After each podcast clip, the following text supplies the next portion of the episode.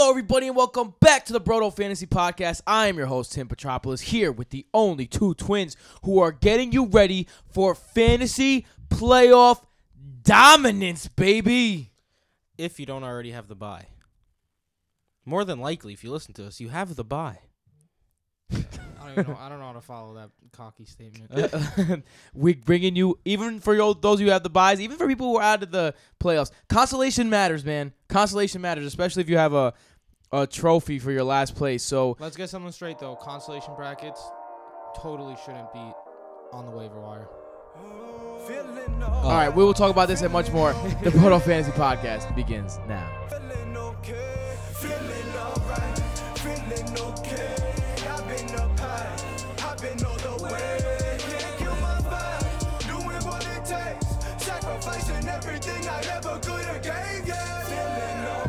So, for those of you noticing a little bit of a different sound, uh, we have officially moved into our new studio. Except we forgot, we forgot to buy um, covers for our mics. So if we're popping with the P's, um, please forgive us. It's only one show, I promise. We apologize. Yeah. So, uh, we are here in. This is actually the room that the twins grew up in. Uh, we are we tur- we've converted it into a studio. Uh, we have our equipment here, and we're doing our, we're only doing it we're doing it big, right for the playoffs. Drop And it's it's good because now we get to look at each other and uh, fight a little bit in person. Uh, looking forward to that very much. So, you guys want to get it started right away? Yeah, it's Actually, first, before we get it started, I want to ask you guys a question. Let's start with what Jason said. A lot of people are, are facing this decision right now in their leagues. In your league, do you believe that people who do not make the playoffs should be locked from making any moves? Personally, I play in leagues that do both. I have my own opinion on it. Let's start with Jason since he had a strong opinion. What do you think, Jay? You're out of the playoffs. You no longer need to make moves. You're done, kid. yeah, you're done. Absolutely. You're done. There's no reason why the ninth place team should have Jaylen Samuels. You know what the, the FFPC does, uh, high stakes fantasy site? Uh, first of all, if you don't make the playoffs, you can't make free agent bids. Also, any player dropped in week 10 or later can't be picked up anymore. Ooh. So it's intense. That's a little crazy. but I mean, look, I don't know if I agree with you guys on this one. A- At the same time, like, isn't part of the part of fantasy gamesmanship? No. Gamesmanship is part of it, though. Yeah, Once- so you try your hardest with the lineup you have. yeah, once you get, once you're out of the playoffs. I'm not completely against like secondary free agent pickups, but after the waiver period passes. Like if I need a quarterback, right? My let's say I had Colt McCoy for some reason he got injured. Fine, I'll go pick up Mark Sanchez, even though it's the consolation bracket, right? That's fine. But I should not have Jaylen Samuels on my team. Yeah, agreed. Interesting. Hmm. What about a streamer quarterback? What about like? No, no. I'm not picking up Jameis Winston if I'm not in the playoffs. Wait till after the waiver period ends. Pick up someone that none of the teams in the playoffs wanted. I did you guys a favor. Uh, defending champ, by the way, in our home league, but you know, things happen. I'm not in the playoffs this year. I could have picked up Jameis Winston last week. Who ended in first? champion. Who I ended could in have picked first up place? Jameis Winston last week, and I decided not to. And to the help of a lot of people in our league, because some of the teams in the playoffs have bad quarterbacks, Yeah, I don't like that, bro. including Why- you, why would Tim. do that? I don't know why you don't have Jameis Winston on your team yet. Um, I'd rather play Lamar Jackson, and I'd rather play Mitch Trubisky. That's why. Yo, but Jameis has been a- absolutely regular. Yawn. Yawn. All right. If let's- regular is a QB one, then yeah. So Literally we- QB two. we start we start breaking down fantasy football even before we start breaking down fantasy football. So let's get started uh, right into it. The Jaguars at the Texans. The last time these Titans. two, Titans, excuse me. The last time these there two, it is, the first mess up. The last time these two teams played, nine six, all field goal game. Yucky. Gross. Um, both of these offenses has the Jaguars' offense is absolutely nothing, and the Titans they showed a little spark for a second there, and they've become nothing the past two weeks. So let's take a closer look at this matchup. Quarterbacks, you're not really excited about starting either of them. Are you considering Marcus Mariota at all? Not even a little bit. Look, the No. only Michael? thing Mariota has going for him that makes him quarterback two worthy and back end that is, the Jags are allowing 29 rushing yards a game to quarterbacks. That's the most in the league. But if you're in a one quarterback league in the playoffs, you're not starting Mariota, even if it was against the Bengals. Preach. Let's go to the wide receivers. Uh, I think the only playable wide receiver in this game is Corey Davis. Because if you're a, if you are uh, in the playoffs and you're starting Donte Moncrief, probably not a good sign. All right, I'm gonna ask you guys a question. Corey Davis has played three games against the Jaguars in his career. How many catches, yards, and touchdowns does he have? Total? I I know this, Total so I'm the not three going to games. participate. I in know the three this. games, I'm gonna say four catches for 38 yards. Total in the three games, three thirty-eight and zero. You said 38? Like you said, 38 yards. Was that a yeah. wild guess? Yeah, it was a wild guess. Damn. Michael's on it today. Um. So So my shit. yeah, Corey Davis is not. I mean, listen. Uh, their cornerback Jalen Ramsey, he had his he had himself a game last game. AJ Bouye is back and balling too. Yeah. So that defense, look that de- that offense is so bad that the team is bad, but that defense is still good. Um, don't forget, don't get it twisted. Um, let's go over to the running backs then. Leonard Fournette, is he a playable asset here? Leonard Fournette is seeing 28 touches per game at the moment in the same time span that the. Okay, I'm gonna rewind a little bit. The Titans have allowed 451 yards and three touchdowns on the ground their last three weeks, and that was against the Jets, Texans, and Colts. Those aren't really good running backs. Yeah. Lamar Miller's the best of the bunch. Not good running games in general. And now this is where I was going with the first statement. In that same time span, Fournette is seeing 28 touches per game. He's RB one. You need to fire him up as RB one. He's probably gonna find the end zone. He's probably gonna have 100 yards. Agreed. Locked and loaded. You have to start him. it's it's rare because uh, if you have Fournette, you have to start him. I, I contend that most teams with Fournette aren't in the playoffs right now. You know what? I'm just gonna. It's a possibility. Well, there's. I'm just gonna hop into a question that we had on Twitter. We're gonna do that at the end of uh, episode two, but I'm just gonna do it now. Someone asked. They have a loaded team: Fournette, Chubb, and Jaylen Samuels, all for one spot. Like I feel like that's the situation where if you have Fournette and you're in the playoffs, you have a Chubb or you have, well, not necessarily Samuels, but you might have picked him up. I'm still Chubb starting. is playing the Panthers, right? yes, I'm. s- Uh, I'm still starting Fournette over those guys. Yeah, I'm starting Fournette over them as well. But Chubb is Chubb is a close second. I got them at eight and nine, but Fournette's a little Yeah, more trustworthy. I like Chubb in that matchup. Oof, it's a toss up, honestly. I'm It's- not that's starting tough. Samuels. Like he's definitely Of those, Samuels is the odd man out. Although I Yeah. do like him this week. I mean, Yeah. he's unknown. He's at this point he's an unknown. We'll get into Jaylen Samuels very soon. As for the wide receivers on the Jaguars, I mean, if I have to go with someone, it's Dede Westbrook. He had five targets last week. Do I want to go with Dede Westbrook? No. Do I want to go with Yeah. Donte Moncrief? No. You're not starting any of these guys unless you really have to, unless you're going really deep, unless you're suffering from many injuries.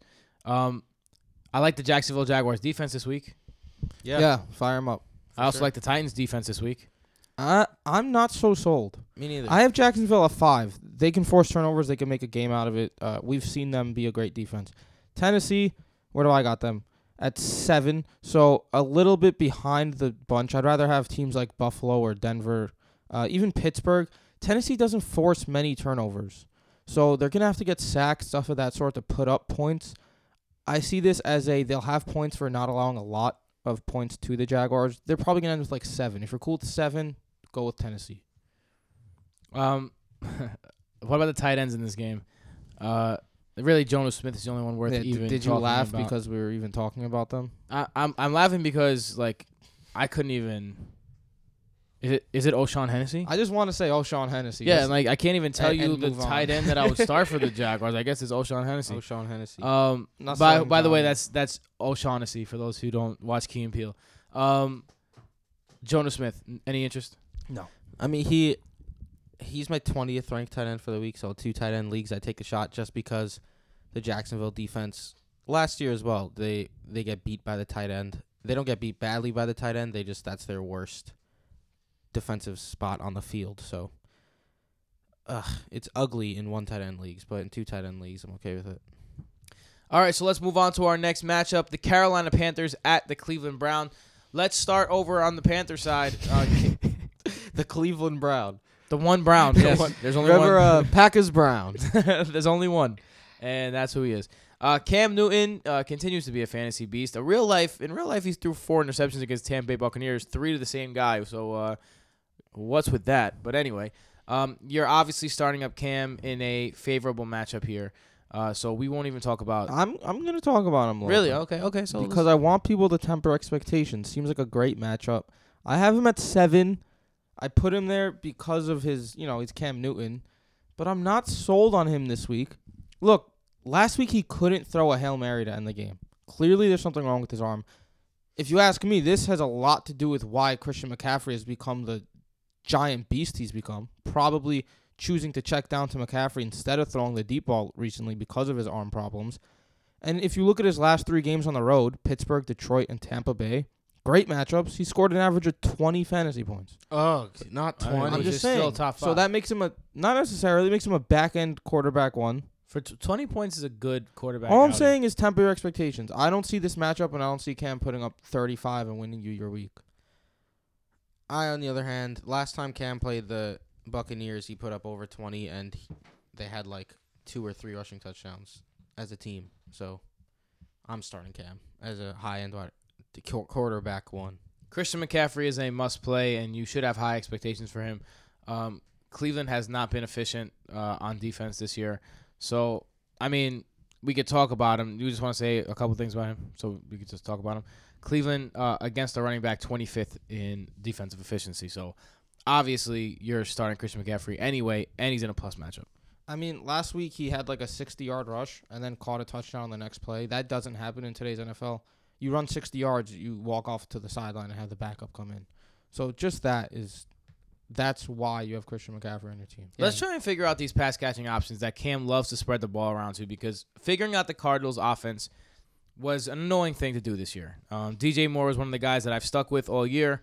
Um, finally, when I thought it was paying off, all of a sudden he doesn't have the same kind of game that he had last time. But he was he was involved, four for forty four, and then two rushes for twenty one yards. So, I mean, he goes from a giant game to a down game. Although his floor is getting higher, you can't trust DJ Moore. Uh, just as a wide receiver three, he's a boom or bust. You'll start him in your wide receiver three spot, but he's either going to give you wide receiver four or wide receiver two numbers, if that makes any sense. Yeah, he's boom, boom and bust. Yeah. But I like I like DJ Moore this week as a low end wide receiver two, high end wide receiver three, because of the uh, the matchup against Cleveland, where I, I'm expecting to be a pretty high scoring game with two teams I like to air it out. Curtis Samuel though is someone who's very interesting, who me and Jason both have. I thought I was gonna be coming in here with a high Curtis Samuel ranking, and Jason would be like, "What are you doing, bro?" And then I go and see that he ranked Curtis Samuel one spot ahead of me at 33. I ranked him at 34 three straight weeks of double digit points slowly and just out of nowhere really Let becoming a say, big part of the since- offense. Since we had him on our waivers at 2% owned, the only people in the world. Little little pat on the back there. True that. Don't forget that. But yeah, three weeks ago he had seven targets, turned that into five fifty five and a touchdown. The week before that he wasn't as involved. He only had two targets, but he did catch a touchdown and even had a rush for twenty five yards. And then last week he had eleven targets and went six for eighty eight. And uh, that was with Devin Funchess' return. So even though Devin Funchess came back, he just took a back seat to Moore and Samuel yet again. So Samuel's stock just continues to go up. Also, something to keep in mind with Samuel, as I was talking about earlier, Cam Newton's failure to throw the ball 50 yards. Samuel can be an awesome short throw YAC guy. And that also might be why he saw 11 targets last week. Samuel and McCaffrey are becoming his new targets, not uh, Funchess and Moore. Well, Moore is seeing targets, but not, and not Funchess. And now Olsen's out too. That opens up more targets for Samuel. What about Ian Thomas? Uh, five catches last week after Greg Olsen came back. He was that guy who is, you know, this good SPARQ athlete, and he was supposed to take the place of Olsen the first time. Didn't work out the first time. But there's such little tight end options right now on the fantasy waiver wire that you have to be considering, hey, maybe Ian Thomas, maybe I give him a shot with Greg Olsen out. I'm not. Uh, my favorite guy to give a shot to is Dan Arnold of the New Orleans Saints. If you look at his snaps recently, it's going up every week. Someone I had on the look ahead section of the waivers this week.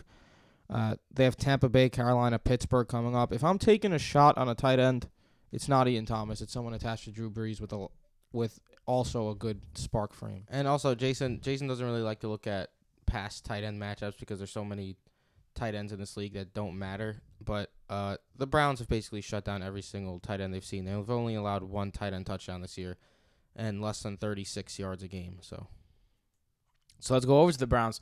Baker Mayfield had himself a bad game, but he looks like he's a streamer candidate in this one for sure. Yeah, this is a game that I expect to be very high scoring, and the Panthers have actually allowed two or more passing touchdowns in 10 of their last 11 games. So they've been very beatable through the air of late. And it's the annual, not the annual, the weekly ESPN said the sit Julio Jones against James Bradberry part of the podcast.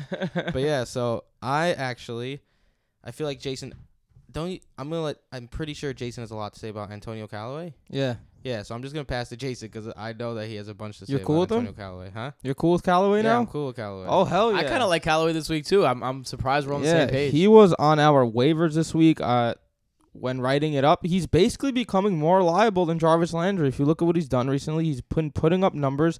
And then even last week, if you look at, he put up eight half PPR points, something like that. A little disappointing, but he had in one drive, he had a 77 yard touchdown called back. Two plays later, a 71 yard catch that he fumbled at the goal line. So if he ended up getting into the end zone on one of those plays, there would be a lot more buzz around Antonio Callaway's name. If you look at his targets, they've been going up weekly. He's becoming one of Baker Mayfield's best targets on the outside as he's moving away from Jarvis Landry. Uh, I think Antonio Callaway is call me crazy, but I'd start him as a wide receiver four flex play, even a wide receiver three if you really need to. now Jarvis Landry just talked about him. He went for 103 in his like return back to Yeah. human life. Um, if you're a Landry rosterer and you've had him and you had to sit him for the last couple weeks, or he's burned you the last couple weeks, and finally comes out with a good game, are you trusting him against a very beatable Pat- Panther secondary? So me and Jason actually both have Jarvis Landry at 26th overall. So that's how we feel about him. Back to high end wide receiver three territory, not because of his, uh, not because of what he's done in the past, but because of his potential, just that we saw last week. But as he's done in the past, he didn't score double digit points between weeks eight to 12. So that's something to keep an eye on. I wouldn't trust him as anything in a in a 10 team league or a two wide receiver starting league. I wouldn't feel great about just starting Jarvis Landry. David Njoku is someone I'd f- feel happy to start though. I know he was had a big time down week again last week, but Carolina allows the most points to tight ends per game. If you look at if you look at touchdowns, Carolina's allowed nine touchdowns to tight ends this season. So Njoku's a great play. Uh, Callaway is huge upside. So Mayfield's put up 21 points per game over the last four weeks, even with the stinker last week. So I'm liking this offense this week. Duke Johnson? Just kidding. Uh, Nick Chubb in the running game. Uh, another. It's it's a plus matchup. Uh, you said you'd play Fournette over him, but you think Fournette's an RB one. Uh, I think Nick Chubb's a high upside RB two this week. I have Fournette at eight, Chubb at nine. So you're not gonna argue Ooh, with me. okay. So I want to say something about Nick Chubb real quick. So the, I took I did a trade with Jason a couple weeks back of Nick Chubb for Cam Newton because I'm stockpiled at running back and I wanted Cam Newton for the playoffs as the one seed because my team is nice. And then my reasoning for it was because Nick Chubb is more of a active runner when the Browns are in the lead, and you don't know how often the Browns are going to be in the lead. And then Michael Salfino of the Athletic actually wrote an article about how running backs who have the lead have a 28 to 31 percent higher score than quarterbacks to than running backs who don't have the lead in a game. Hmm. And then we saw that last week when Nick Chubb had only 14 and a half half PPR points, which is a very solid game. Yeah, but, if, still good. but if he didn't have that garbage time ish touchdown, he would have had eight points, eight and a half points. And then the two weeks before that, when he, when the Browns were absolutely killing it, he had 35 and a half and 26 and a half points. So I'm not. Chubb is a little tough this week to uh to trust against Carolina and what I think should be a close game. Not tough to trust. Obviously, I'd trust him, but I don't know if his ceiling is there as it was the couple weeks prior.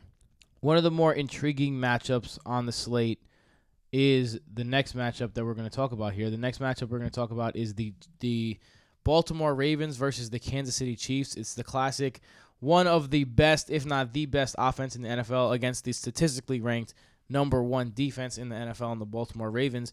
Let's start on the Ravens side. Uh, Lamar Jackson looks like he's going to be the starter again. He had his first bad game as a fantasy quarterback last week. Um, but this Kansas City defense is absolutely susceptible to uh, quarterback points. How do you feel about Lamar Jackson in this one? I have Lamar Jackson as my tenth quarterback. I think at this point, uh, we can expect a 16 point floor. He just runs that much. Uh, the upsetting part about Jackson, probably the reason why he's not ranked higher, is that his ceiling isn't as high as we thought it would be. But if you're looking at quarter at a, for a quarterback to get you 16 to 22 points, Lamar Jackson's your guy, and you a lot of quarterbacks aren't as safe as he is. Ceiling as high as you guys thought it would be. Don't get me on the Lamar Jackson train. You know I'm not on that train. But yeah, I have him as my 13th quarterback, so streaming territory. Again, like Jason said, I just don't love his low ceiling passing wise in this game. Let's talk about Gus Edwards, 82 yards on 21 carries against a Falcons team that's been beatable on the ground. Um, any any worries there, or are you firing him up with no problem whatsoever? Perhaps I'm a little bit worried. He literally just doesn't have any involvement in the passing game. Yeah, not he what- needs to rush for points, but it helps when you're facing Kansas City, the team that literally gives up points on the ground always. They're worst in the league against running backs. Uh, so I think Edwards is gonna run no matter what. That's how they run their offense with Lamar Jackson. So I love I like him as a high end RB two play this week. Man, I can't think of a team uh, other than the Ravens now who were in the playoff hunt and then just completely changed their offense, their QB and running back halfway through the season like this. It's basically And what the Niners running- did. They were a high flying offense with Joe Flacco. They were uh, top five in the league in yards per attempt throwing downfield. John Brown was having a hell of a year, and then Lamar, Lamar Jackson steps in, and now they run the ball the most. And they uh, they actually I was gonna say this talking about the Chiefs about their downside this week, but the Ravens actually after giving up the tenth most plays per game with Joe Flacco on their center, they're allowing the least plays per game for their opponents now with Lamar Jackson on their center because they control the ball so much. They're holding it for over 37 minutes a game. Wow, Yes. holy shit, that's a that's a remarkable number. Yeah. that's So, crazy. When your defense is super That's talented, nuts. and then you could also only have them on the field for a third of the game, it's it's big time. You know who I like? Tim, I'm gonna give you a little credit here. Oh, I, I'm ready. You were talking about him last week. Ty Montgomery. There it is. Uh, call waiting. me crazy. I have him ranked ahead of guys like Tevin Coleman this week. I'm, I don't think Uh, you're crazy. I, I, if I had a worse team, I would I would start him, but my team's too Looking good to at, start him. he had 10 and 11 touches the last two weeks. The Chiefs are worse than Atlanta against. Uh, the Chiefs were worse than Atlanta against pass catching running backs, and Atlanta's known for that garbage. Trash. So if I'm looking at a Tevin Coleman who gets 11 touches a game, and I'm looking at Montgomery who gets 11 touches a game, most of them through the air against the Chiefs, who are the worst at that, Montgomery has a good amount of flex appeal this week. I have him as my running back 37. Uh, he has 17 touches over the last two weeks, so he's slowly but surely getting more involved. The return of Kenneth Dixon might hurt him a little bit. that makes me a little nervous. Yeah, if Kenneth Dixon plays a bit more this week, uh, after after last week he played pretty well when the limited chances he received, so that limits his upside. I mean, it's not like Tom Montgomery has huge upside to begin with. It's I think he's more of like a desperation flex play. So let's go over to the other side now. Here's the question: You are starting your Chiefs because they got you here. Yep. Are you at all nervous about the fact that the Baltimore Ravens are not only statistically the best team in the NFL, they've given up the least amount of yards, but they're also super efficient. Like every metric also has them as a top defense. You know, You saw them you saw them shut down a decent offense last week. What know- do you what do you say, Michael? I was gonna say the Ravens. You guys remember in like what was it, week three or four or something, Thursday night, when they gave up three touchdowns to AJ Green in the first half. Mm-hmm. That was three touchdowns to a wide receiver, right? On the season, they're allowing less than 130 receiving yards and less than a touchdown per game to receivers. And they give up three to AJ Green in one game. So that means in the other uh, 11 games combined, they've given up less than eight touchdowns to wide receivers. So they've been pretty ridiculous when it comes to guarding wide receivers. Tyreek Hill, though, he the reason why I didn't love drafting Tyreek Hill this year was because of his peaks and valleys that I expected. Obviously, that's been happening, the peaks and valleys, but his peaks have been so high that it, you can't really complain about it. Yeah, it canceled out the valleys. Yeah, but this game, this game's a little tough because I think he's either gonna go seven for 150 and a touchdown, or he's gonna go for like two for 45, and that's it. So it's it's a little scary if I'm a Terry Hill owner. Jason? Uh, I mean, there's a couple of comparable games. If you look at it, the Chiefs have played Jacksonville and Arizona. In those games, Mahomes scored 18 and 20. So we've found that he can be trusted as a QB1 in tough matchups. but not necessarily the quarterback one overall that we're kind of accustomed to him being. I think he's done it three times this year, which is nuts. So when you look at the wide receivers that he's throwing to, Travis Kelce should uh, do well. The Ravens are one of the worst teams against the tight end. I mention it every week, and I always say this spiel about is it because they don't really give up yards to other players, or is it because they're bad against tight ends? Either way, they give up yards to tight ends. about and to Travis find out. Kelce is We're about to find out. a good one. Yeah, and then Tyreek Hill just matchup proof, man. It's true. What about Patrick Mahomes? Any uh, any type of reservation? Like, it, let's say, really, if you have Pat Mahomes on your team, then he's probably your number one starter. So let's look at this top streamers: Lamar Jackson. You're not starting any of them over. No, No, I have him at five though. Jameis. I've ranked him in a long time. no. I have him at two. Just so Jay, you'd rather start Philip Rivers than Patrick Mahomes this week? Yeah. I could. But here's the thing, like these are my rankings, so these are where I think these people are gonna end up by the end of the week. I'd be hard pressed if I had Mahomes and Rivers on my team to, to sit Mahomes. I feel you there. Any love for a secondary pass catching option for the the, the Chiefs? I think Watkins can get into wide receiver three territory. Uh, he's basically been as consistent as they come when he's playing. He's expected to play this week. I think six of eight healthy games he's been a wide receiver three or better. So I'm gonna ride that. Yeah, I'm okay with riding Watkins, but like I said, the about the time of possession, that's only 51 plays a game the teams against the Ravens the last three weeks. So opportunities might be a bit limited for the secondary players. Might be hard to come by. Let's go over to the next game, the AFC South Showdown. Hold your horses, Tim. You're Spencer forgetting Ware. about uh, running back here, Did I? Spencer Ware, kids. Spencer Ware. Oh, the most important thing. I have Spencer where I need to make this decision. Man, How? we've been, we've been delaying. What this. am I doing? What am I doing? I think it's because I'm subconsciously scared that you guys are gonna tell me he's gonna suck.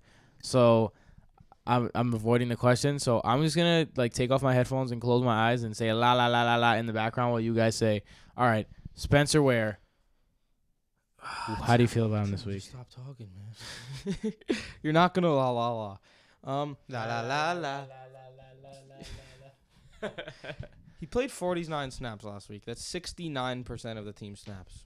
Really, what more can you ask for, right? He wasn't gonna completely replace Kareem Hunt. He ran He was the pass catching back as well. he ran 23 pass routes. Yeah. Well, he he, yeah, he outran like pass routes to Damien Williams, but he didn't outcatch him. Damien Williams had two to Spencer Ware's one. Yeah, even but though he out severely out Yeah. like ran routed. him. Damien Williams kind of looked good, which scared me. Yeah, Damien Williams has always been a bit underrated. He's every time he got a chance, he's always looked pretty good. he was killing it with Kenyan Drake before he got hurt in Miami. Yeah.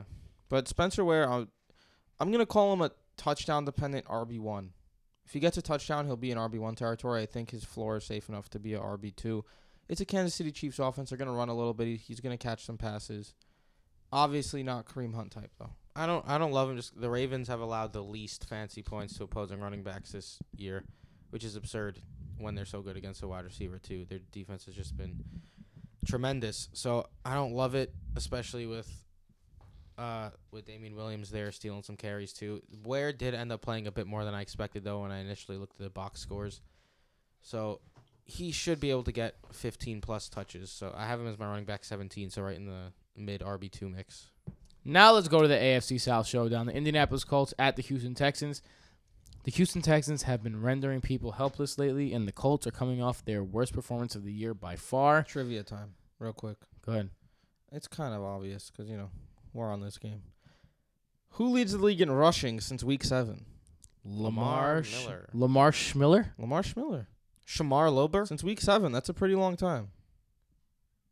I would have thought I would have guessed like Philip Lindsay, to be honest. Yeah, he's been hot. Okay, that's all I have to say. You can continue your intro. So let's let's talk about Houston. Let's start with Houston. Let's start with Lamar Miller. Um, he's going up against the Indianapolis Colts defense that has been susceptible to the run. How do you feel about Lamar Miller? Miller does he continue his run as a guy you could trust as a running back too? And and any, I mean, the answer is no here. But D'Onta Foreman activated from the pup list. Whoa. Yeah, I mean, the, his his injury just never got better. Yeah. Uh, on the topic of Lamar Miller, I have him as a high end RB two. I got him at thirteen. Four of his last six games, he's put up over hundred yards. Uh, listen, it's just a fact now with this guy that he's better when he's not a genuine workhorse. When he's getting some time off, he have some fresh legs. Uh, I mean, what more can you say? Can you argue with the results? He has the most rushing yards since week seven. You got to throw him out as a RB two and be happy about it. It's, not- crazy. it this is isn't this isn't a daunting matchup. it's crazy how you have two guys that are splitting a load almost 50-50 and one is a book it solid running back two and the guy who's getting the more the more carries of the two in the last two games is probably on the most waiver wires. Yeah, and And that's Alfred Blue by the way for those of you who aren't familiar. But I'm a, a little skeptical about about Lamar Miller because obviously we have seen him do this before, and then obviously we've seen him shit the bed repeatedly before. Obviously. Obviously, Obviously. I mean, since week seven, he played Miami, blah, Denver gets beat by the run, Washington, Tennessee, Cleveland. Those are all teams that aren't like they're not scary to go up against. Tennessee Indy- is a good run D. Very, very good run D. yeah, I mean Tennessee, fine, but they also held the lead the whole game. I, I just Denver's little been better recently too. I'm not buying the argument you just made. if Indy's able to take the lead or keep it close the whole time, I don't I don't know how big of a game Lamar Miller will have. All right, so let's go over to the quarterback, Deshaun Watson. Uh, look, if you're not playing Deshaun Watson, you have Deshaun Watson, then you must have like you must have had Patrick Mahomes as well. Do you not listen to me when I talk on the show? I'm gonna disagree. I have him at, at 11. I'd rather pick up Jameis Winston and play him. Uh, I'd rather go with who do I have against ahead of him? Uh, Jameis Winston is really only the maybe free agent here. Lamar Jackson, I'd rather play. Look, it's another week. Deshaun Watson doesn't throw for more than 250 yards. You know the last time he did that? Week five. I'm just gonna keep saying it every week because we keep on adding a week every time. Until this week, No, it's a it's a. What was I gonna say? It's a uh, run first team. There you go. And Deshaun Watson's kind of being carried by his legs. His ceiling's not as high as you like right now. His best game was the insane one where he had four touchdowns and twelve throws or some shit. So I don't think he's as lock and loaded as people think he is. I think he's a solid back end because he's been playing well back in QB one. He's been playing well. The Colts aren't a great matchup, but he, this guy doesn't throw the ball. It's a run first team. There's a reason why Miller's rushing for over 100 yards every game. he also has a pretty high ceiling though. He does have 29 points in two of his last five games, 29 or more, 29 and 31, a 20 in another one. So it's not like he's shitting the bed completely. I do have him as my quarterback nine, but I'm with Jason. I actually do prefer Jameis Winston this week as well. For the options at wide receiver, let's just call it spade a spade. You can't start Demaryius Thomas this week. No. I don't think you could have ever started Demaryius Thomas. He has 10 catches in four games. People are probably taking victory laps because he caught two touchdowns in one game. Yeah. It's not going to happen. I mean, last week, a whole bunch of people had DT ranked within their top 36. Me and Jason, I don't, I don't even know if he was in our top like 45. Because if he's not going to catch touchdown, he's not going to do anything. DeAndre Hopkins is always going to do something, even in the bad games. Jordan Thomas, let's talk about him. Tight end. Caught a touchdown. Any reason to be watching out for Jordan Thomas or picking him up if you really need a starter? I mean, he's caught some touchdowns every now and then. Not someone that's really involved too much. Again, it's a run first team. I don't want a quarterback who's not a, a tight end who's not really seeing targets. He's very touchdown or bust. Yeah. Like, he's either getting you one or nine because he caught one touchdown for 15 yards. You know, DeAndre Hopkins only has one 100 yard game in the last seven. Just Interesting. saying. Let's go over to the Colts. Um, Andrew Luck got shut down after being absolutely unstoppable. This unstoppable machine that was Andrew Luck. He cooled down, uh, 33 of 52, so a lot of incomplete passes. 19 incomplete passes, 248 yards, and an interception for Andrew Luck. For those people who found the gem that was Andrew Luck on the waiver wire, should they be concerned uh, with him going up against this Houston defense that has not allowed shit to anyone? Michael, sorry you. I have Andrew Luck as a low end QB one this week. He's my quarterback ten. Um, if I own him, I'm probably still throwing him out there just because he has been so great. But this is pretty similar to last week where they plays where they played against Jacksonville. Houston has been probably better of late. Their defense has been causing havoc across the board. Everyone with J.J. Watt, Davion Clowney, Kareem Jackson has been one of the best corners in the league. Jonathan Joseph is back and playing well. Uh, it's just it's not an easy defense to run against, not an easy defense to pass against. So if the offensive line is able to hold back J.J. Watt and Jadeveon Clowney and give Andrew Luck time, he could have a pretty big game. Maybe find T.Y. Hilton for a few deep balls. But if his offensive line crumbles like they did last week against Jacksonville after being un just unscathed the like f- five weeks before that, then he uh he might have some trouble. You know, ironically, Andrew Luck's three touchdown streak started against Houston. Uh, it just broke last week, and then since then, Houston hasn't allowed more than two passing touchdowns in a game. Eric Ebron, E Breezy. Even when he sucks, he's good. Sixteen targets. Ten receptions for eighty-one He's yards. he's really not that good. Just I disagree. I the think he's. Colts are just feeding the man. I think he said it best, and he's one of a kind. There is no position for him. He doesn't have a position. He's too slow to be a wide receiver. Yes, he's too. I don't know. He's too not tight end. To be not tight end. tight end to be a tight end. Like he can't block to be a tight end. He's too. He, he can't be well this and that and this and that and whatever the Lions think he can't do. He could do it all, and he's his own guy, and they're using him to perfection. I don't know. I'm not a fan of Eric Ebron. What? How could- player. Sixteen targets, dude. Well, yeah, sure. Targets. I'm talking about just Oh, player-wise, fantasy wise, top fantasy-wise. five tight end. Yeah, we have him as our consensus tight end. What is it? Five, I'm assuming. Yeah, we actually have Four. our consensus tight end three is Jaylen Samuels for all you Yahoo players out there. There it is. But uh, we'll I- talk about that one. Ooh, I was going back and forth with Samuels and Ertz all day, but I couldn't pass him over Ertz.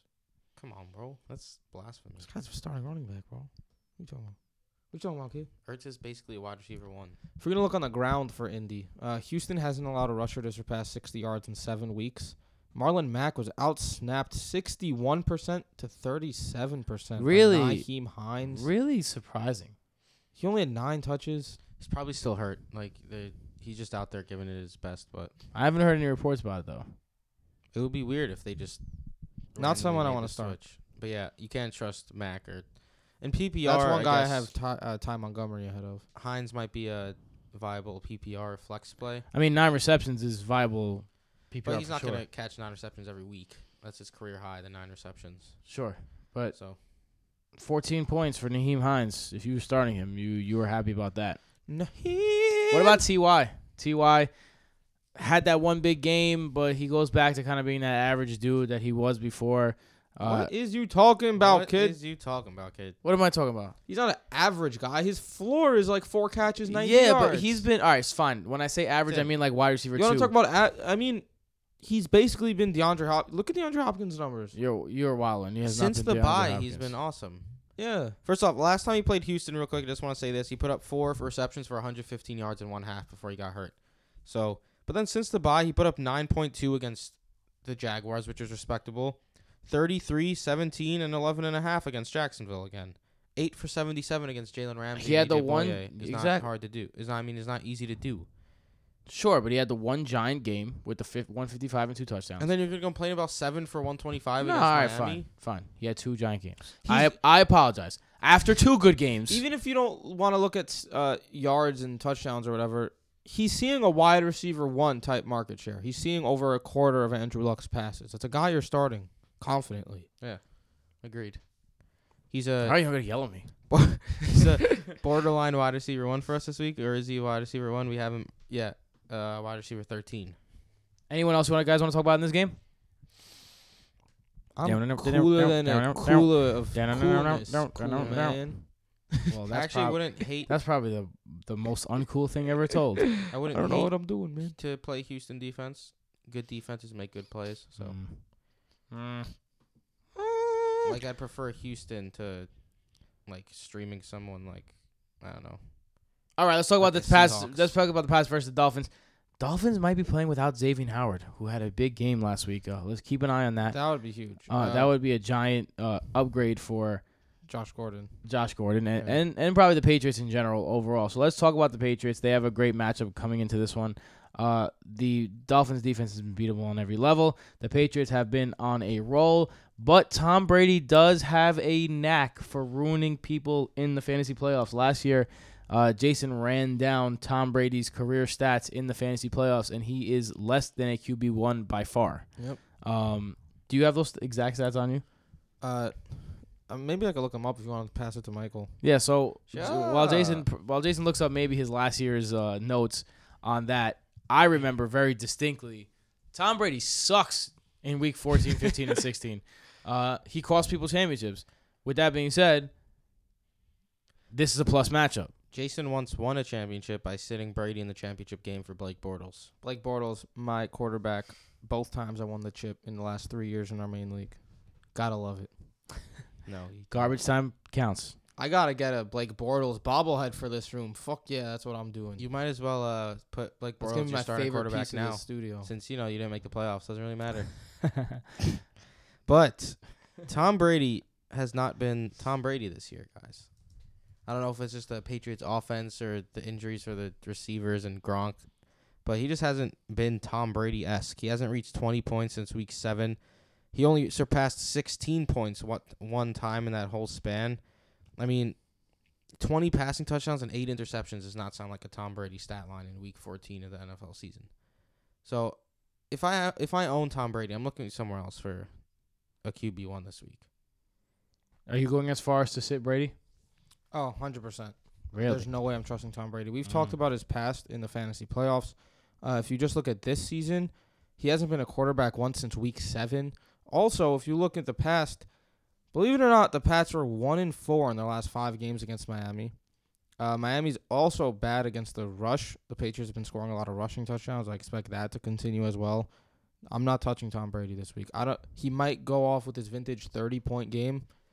I'll eat my words. I'm not doing it. Speaking of rushing, seven different players got a rush for the Packers. I mean, for the for the Patriots last week. Sony Michel, Julian Edelman, James White, Rex Burkhead, Cordell Patterson.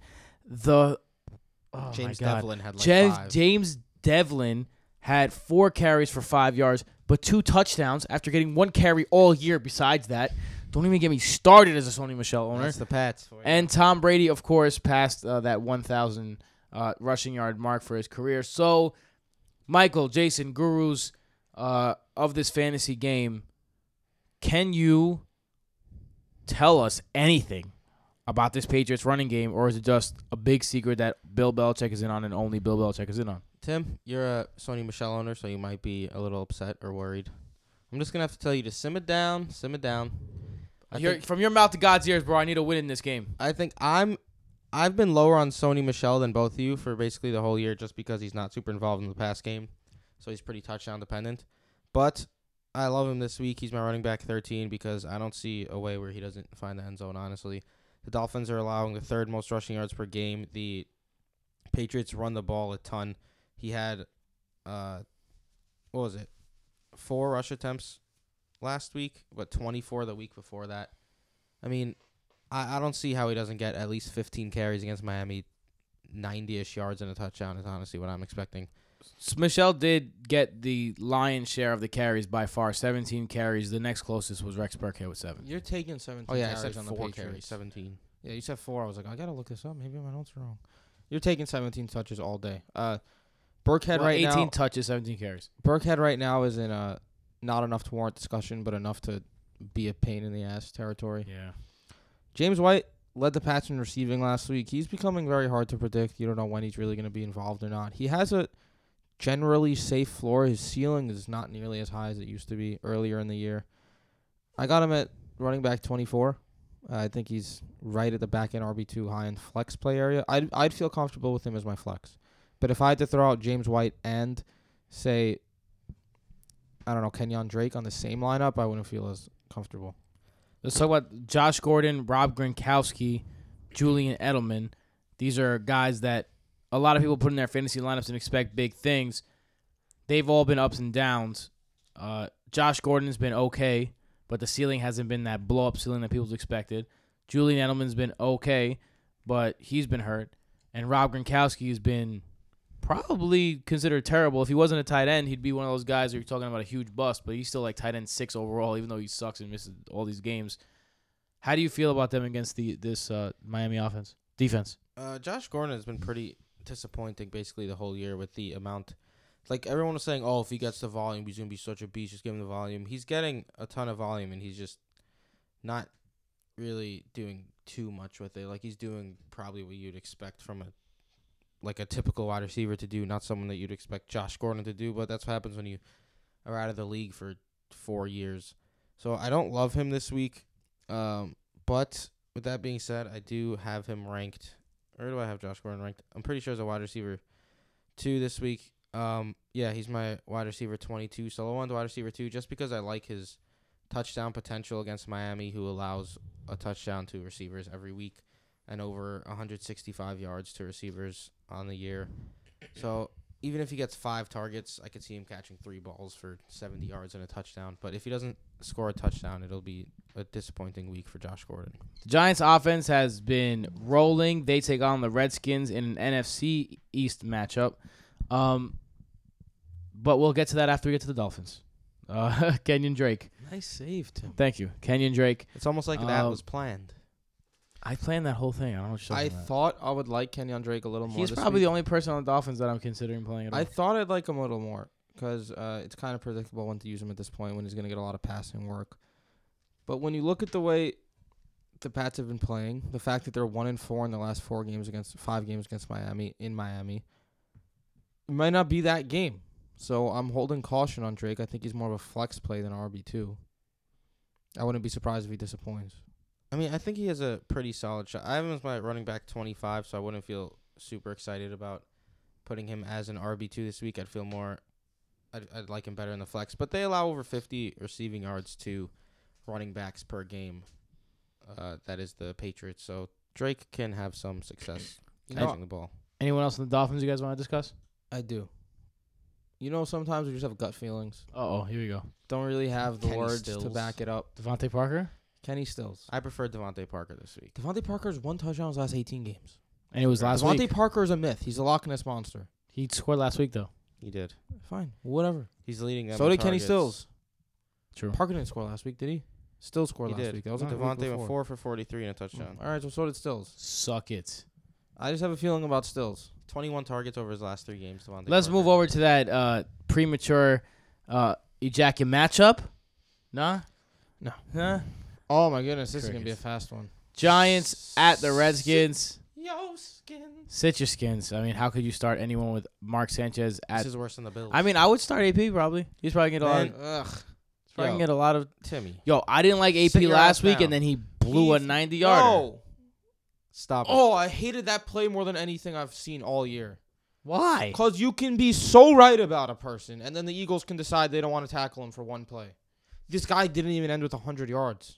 He had a 90-yard rush and ended with less than 100 rushing yards. Come on. He literally was what we thought he was. That's harder to do than But he run ended with for a 90-yard 18 touchdown. fantasy points. Shit pisses me off. Yeah, don't start AP. Giants, Saquon Barkley, Odell Beckham, and no one else. Juicy.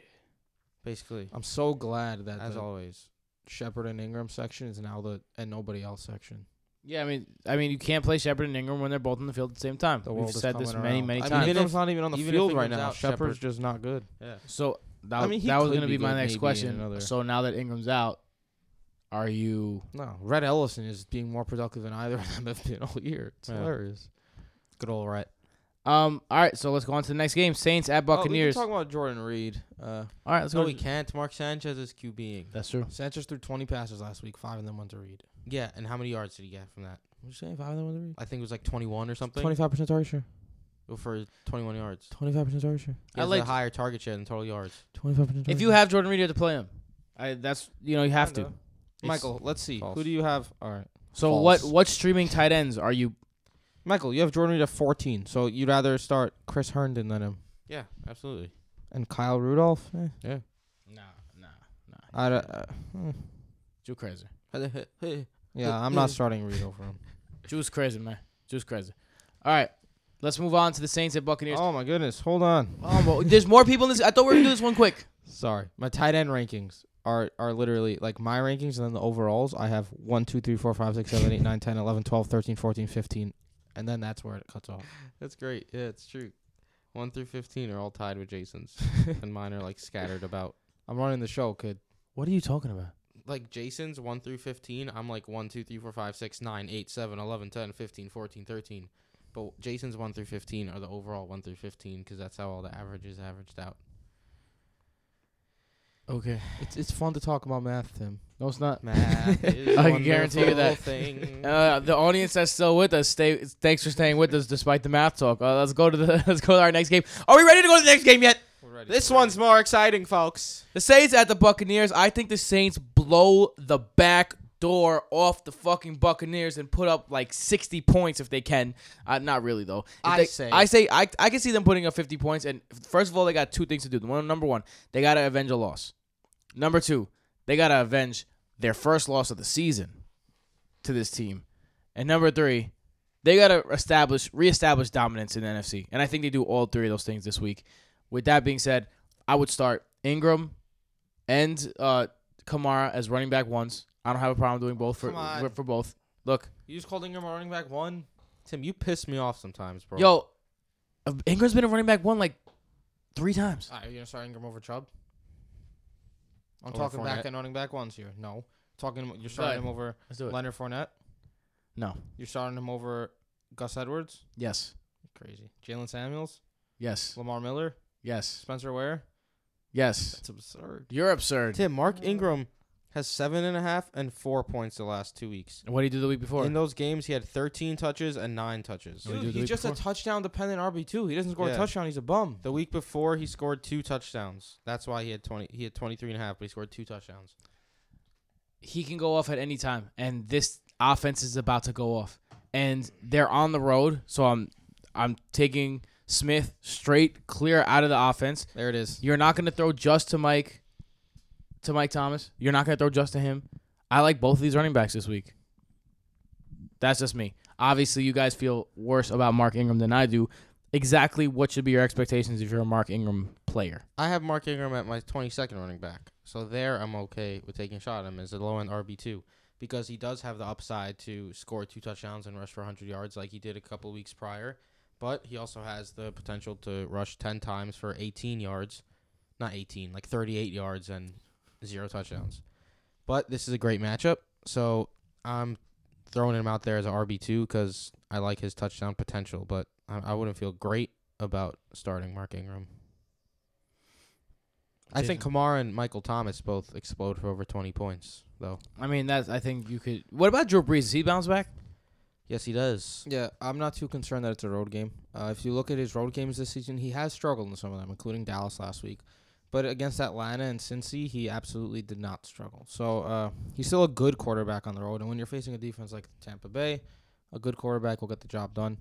Uh, also, if I'm looking at Michael Thomas, 16 catches and 180 yards last time they played, uh, week one. And then if you look at Alvin Kamara, I mean, if you look at Tampa Bay, who they've allowed, like, they've played Barkley, CMC twice, Joe Mixon, Alvin Kamara. All guys were used as dual threats, and they all ended as RB ones. Kamara's gonna feast. Agreed. The Buccaneers, do you think they have any type of like momentum after that? It it, it took them four turnovers to beat a division opponent at home by a touchdown. So I don't think they win this game. But let's talk about Jameis Winston. This is not the same matchup as before. The Saints defense has been phenomenal the past four weeks. Uh, are you worried about these Bucks weapons? Not necessarily. All right. Uh, so what what are your expectations? I think that Todd Monken is a genie. Uh, he's he's he's like breaking records with two different quarterbacks. He's doing some uh, remarkable stuff. And the lowest Jameis Winston's that's the Tampa Bay offensive coordinator, by the way. The lowest Jameis Winston's finished in a season in that he's pl- in a game this season that he's played fully is quarterback ten. Uh, I think that he has a lot of weapons that he's working with right now. I'm not. They're at home. I'm not uh, shying away from this matchup just because the Saints have been better. Yeah, I agree. Um, me and Jason have Godwin and Humphries as as as wide receiver twos. Jason ranked Humphries and Godwin as 19 and 20. I ranked Godwin and Humphries as 20 and 21. So I prefer Godwin because of touchdown potential. And guess what, folks?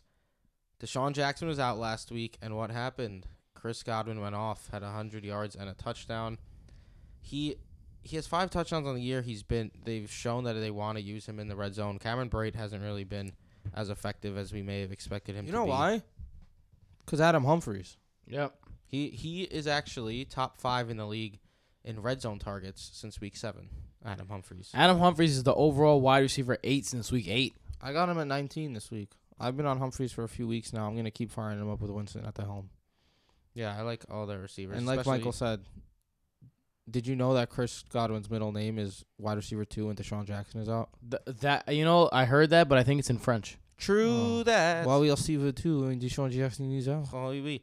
And That's actually, good French. That's That was good, it good. easy, well, y'all I wanted to make fun of you for it, but then I'm like, nah, it was good. So, you guys may forget what I was gonna say with your damn French accents. Well, g- g- this you- this is Ah, for, this is bad for bleu. you. This is what bad for you. is that That wasn't good. I think it's gonna be no. dudes, please. I feel like this is gonna be a little similar to the Saints Falcons game where uh, the Falcons offense wasn't doing anything and then they just stacked up garbage time points in the second half. Uh, even if that is the case, that just means uh, Buccaneers receivers are gonna feast. So go ahead and fire up Evans, Godwin, and Humphries. Yeah, and then even if you're looking at Cameron Brate, uh, he's getting at least one red zone look per game. That's that's something to say for tight ends right now. He just dropped a ball that was at his numbers last week. I'm still using him as a tight end one. He did drop a touchdown, and we've seen if you score a touchdown, you're automatically a top ten tight end, Without without even even, if it's the one catch. Other Yeah, tight end in this game eight. too. Dan Arnold's my favorite dart throw tight end this week. If you really got to reach deep into the abyss, why? uh, his snaps have been going up every week. Uh, his he basically he has I was gonna say a floor, but it's like a two catch twenty yard floor at the moment. Not too bad considering the position. Uh, he's a good athlete.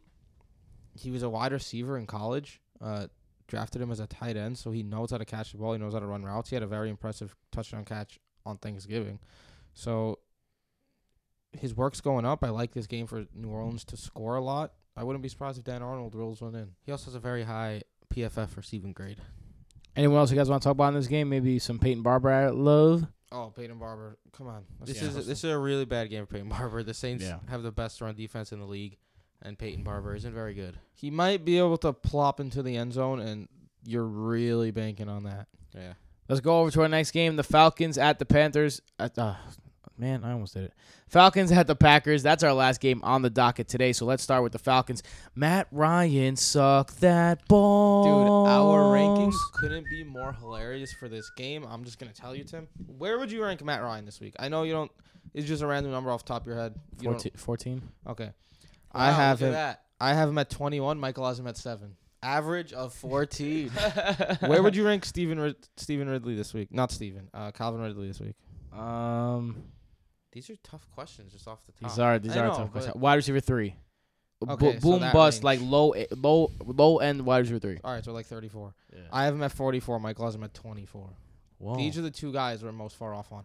How many weeks are you gonna rank Calvin Ridley 24 just for him to put up three points? You want to hear something crazy, Jason? Oh my goodness, you're just gonna some bullshit. They're gonna Let's right take now. a lucky guess if Calvin Ridley is a top 25 receiver overall in the season.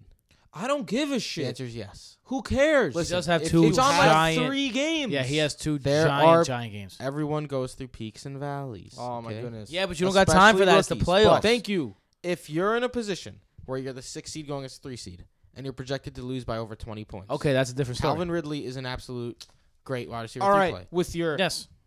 that what you just said right now does not warrant a 24th overall ranking with these super crazy scenarios you got to make not- up. These aren't the people You starting think Calvin That's Ridley. why I ranked Calvin Ridley 24 because of a fake scenario. That's the argument you're using. No.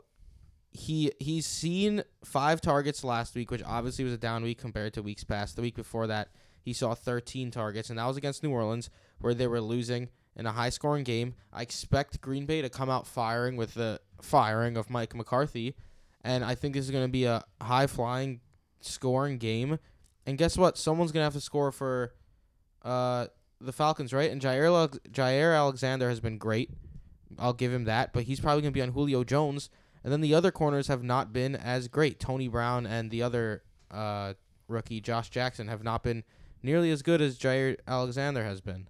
So I think this is going to be a high volume game for Calvin Ridley, and I could see him getting 80 yards and a touchdown. Let's play the best game on earth. Calvin Ridley or Antonio Callaway this week. Callaway. Ridley. So you, can you guys say that not at the exact same time? Ridley. Callaway. Um, Courtland Sutton. Sutton. Ridley. You'd play Ridley over Sutton, Yes. even with Emmanuel Sanders out. Yes. I have them, I thought Michael was clean. I didn't think he did drugs. guys. I have. What are them- you talking about? I have them 24-25, Ridley and Sutton.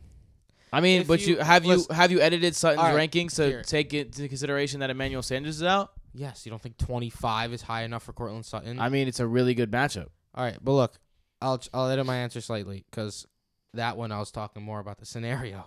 If you're down by 20 plus points, I'm starting Calvin Ridley. If you need the floor or the safer play, then I'll start Courtland Sutton. Yawn. Ah. Listen, the Falcons offense hasn't Dude, the really, wider Alshon Jeffery. hasn't really been good for the last four weeks. definitely not. Alshon Jeffery shouldn't start anywhere. Green Bay defense is head and shoulders better at home. They're giving up. Matt Ryan is worse on the road. Everything is adding up for a bad game. Green Bay's giving up over 165 yards to receivers and one and a third touchdowns to receivers per game. Someone's gonna have to catch it. Yes, I don't want to start. Ryan or Ridley. I trust Julio Jones. That's about it. I like Matt Ryan this week too. Any love for Tevin Coleman? Tevin Coleman is trash. You know, what, dude, trash, trash, I'm just gonna trash, keep saying it trash. because we did not understand Tevin Coleman's draft draft value at all. Everyone who was drafting Trev- Tevin Coleman high, we were like, "You guys, you make no sense." And then Devonta Freeman's injury fell into their laps, and they looked like geniuses drafting Tevin Coleman that late. And even though Tevin Coleman was a starting running back on one of the best running teams in the league the past like five years, he's been absolute trash and made that pick look bad. So Tevin Coleman has been terrible. Some team is going to completely overpay for him this offseason as a free agent. He, but what a terrible way to lower your lower your value going into free agency. Tevin Coleman has just been terrible. Uh, Austin Hooper, he was the number two tight end last week, and Green Bay sucks against the tight end, 23rd in DVOA. What do you guys think? Hooper is actually someone I'm cool with starting. Uh, where's he at? I got him at 11. I think he's a decent tight end play. He's been a decent tight end play all season. He has a low floor, but he's been kind of consistent. Believe it or not, he is uh, top five in tight end receptions on the season. One of the more consistent guys. He's been a little better on the road. Makes sense. Matt Ryan's worse on the road. Goes to his tight end more. Babushka. I don't love Austin Hooper. I don't love Austin Hooper. I've said repeatedly that Austin Hooper plays a lot better against bad teams against tight ends and plays a lot worse against good teams against tight ends. The Packers have only allowed one tight end touchdown this year in games against uh defenses that are top 15 in the league against tight ends. He scored four, six, six and a half, five and a half, five and a half. So basically, all his good slash great games come against bad defense tight ends, and the bad co- games come against good defensive tight ends. So good defenses against tight ends. So I'm not loving Austin Hooper this week. Packers fire Mike McCarthy. Deuces, dog. Joe Philbin takes over the the head coaching duties. Do they come out against a bad defense and fire on all cylinders? I am an Aaron Rodgers advocate this week. I have my number one. I think it's a vintage Rodgers time. You'd start Aaron Rodgers over Patrick Mahomes. I think I would. They're just Wow. I c- do- Imagine yo, saying honest- that in the beginning of Yeah, the I was year. gonna say. Imagine we said that, and you know what? I, w- I looked down and we're at a, and we were at exactly one hour, two minutes, and thirty four seconds. When you said that, it was like I was in the Twilight Zone. One, two, three, Oh, four. One, two, three, Yeah, four. Uh, listen, it's uh, if I'm gonna start anyone over Mahomes this week, it's Aaron. I know it sounds a little crazy saying that, but McCarthy is gone. Uh, you don't think Aaron Rodgers wants to prove a little something this week? All I'm saying is when better to do it at home against Atlanta. Nick Mullens can put up 20 on that he team. passed 20 points once in the last seven weeks. You don't think this has vintage Aaron Rodgers written all over? Sure, I think he's a QB one. I don't think he's the overall QB one. Fine, fine. We're both starting him though. Yeah. Davante Adams. Ooh, juicy. Seaston. Juicy Wide AF. receiver overall one. No, Uh, Michael Thomas is, but Davante Adams is my number. He's got to two. be up there in the top five. my number four. Yeah. Actually, Oh. Antonio Brown is my number one. I got Brown, Thomas, Nuke, and then Davante. Look, look who snuck into your top five. Is that a Keenan Allen sighting? Mm. A man takes his defeats. I got a lot of love for that call on Twitter this He week. did. Thank you, folks. It was a great call. Uh, as crazy as it sounds, Aaron Jones and I can't believe I'm gonna say this. Jamaal Williams split carries. That's that's honestly, I think, seventy eight percent of the reason why Mike McCarthy got Yeah, I said that on VM. Like, yo, that split is egregious. It's a fireable offense And- myself. Aaron Rodgers dropped back to pass 50 times. This is not a game that got away from them. They were either tied or losing by three the whole game. Aaron Rodgers dropped back to pass 50 times against a team that has been a very, very good, a very strong pass defense and an absolutely atrocious run defense. And he dropped back past 50 times, and Aaron Jones only ran the ball 11 times. Just terrible gameplay. And then wasn't on the field for half the game. That said. I'm all in on Aaron Jones this week. Yeah, me too. I'm going. I'm jumping right back into the Aaron Jones pool. It's Atlanta. Fire him up. Jimmy Graham, Equanimeous St. Brown, Marquez Valdes Stan- Scanting, Scantling. Are you interested in any of these guys? I'm not touching the receivers. Uh, Jimmy Graham randomly 22% target share last week. Uh, if you're gonna look at that, you're gonna look at if I expect Aaron Rodgers to have a very good game, and if Jimmy Graham's gonna see some targets, I have met 12. I think he's sneaking back into the tight end one category. Yeah, I'm okay with streaming Jimmy Graham, but that's about it. I'm not looking at MVS or St. Brown. Someone's dropped Jimmy Graham. St. Brown actually, real quick, lost. He only had one target. Randall Cobb came back, and St. Brown basically stopped playing. J- Someone dropped Jimmy Graham in one of our leagues, and I was like, "Wow, what an idiot! I gotta pick this guy up." And then I realized, like, do I? Probably not. now, No. Yeah, when did this happen? I probably don't. Yeah, right What? now. no, yeah. What? He should have been a free agent like weeks ago. With that being said, uh, we're gonna be free agents for the rest of the night. We're gonna come back for with to you, come back with you, at you. For you. We're gonna come back in general uh, with the second half of the slate. Uh, we're probably gonna we upload these right back to back, right? Yeah, bro. Twins- twins I don't know what you're talking about right now. Jason is like disgusted with me. I'm so confused. I am so confused. Jason, your haircut makes you look Irish. Alrighty, brother. Tell him, tell him where to find you, Irishman. You can find me at Jason Petrop. Michael. I'm Mike underscore patrol. And remember, you can find us all at Brodo Fantasy on Twitter. You can find me at Tim Petrop on all social media outlets, but only if you're feeling real, real, real frisky. BrodoFantasy.com for everything Brodo Fantasy. Let's not waste any more time. Let's get right into part two. We will see you then. Deuces.